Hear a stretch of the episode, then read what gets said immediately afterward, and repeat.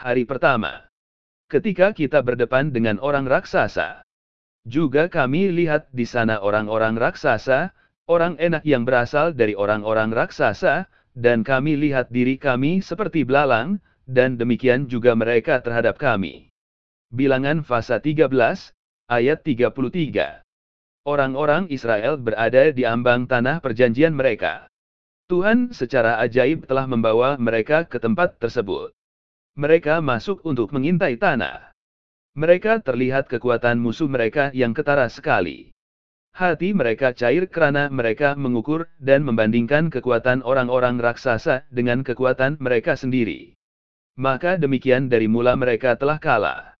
Ketika berdepan dengan banyak cabaran yang besar, maupun dalam kehidupan pribadi atau kehidupan kebersamaan dengan gereja atau bangsa, adalah wajar bagi kami untuk mengkaji size cabaran yang dihadapi tidak ada salahnya. Namun masalah yang sebenar mula timbul bila kami mengukur dan membandingkan kekuatan dan ukuran raksasa dengan kekuatan dan sumber daya diri kami sendiri. Sudah tentu, kemungkinan besar kami akan dikalahkan pada permulaannya, disebabkan oleh penglihatan kami. Akan tetapi, Yosua dan Kaleb memandang situasi mereka dengan penglihatan yang berbeza sekali.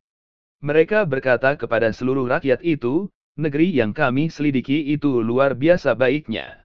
Kalau Tuhan berkenan kepada kita, ia akan membawa kita ke sana, dan memberikan tanah yang kaya dan subur itu kepada kita. Janganlah melawan Tuhan, dan jangan takut terhadap orang-orang yang tinggal di negeri itu, sebab dengan mudah kita akan mengalahkan mereka. Yang melindungi mereka sudah meninggalkan mereka, dan Tuhan menyertai kita. Jadi, janganlah takut. Bilangan Fasa 14, ayat 7 ke 9. Mereka mengukur dan membandingkan kekuatan dan size raksasa dengan janji-janji Tuhan, dengan kesetiaan dan kekuatan dari Allah perjanjian mereka, maka mereka memahami situasi yang sebenarnya.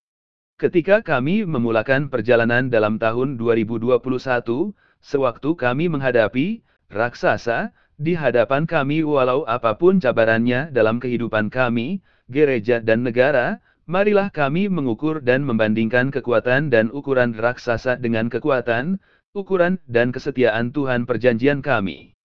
Dia mampu dan bersedia untuk membawa kami ke tanah perjanjiannya, dan memberikan tanah itu kepada kami.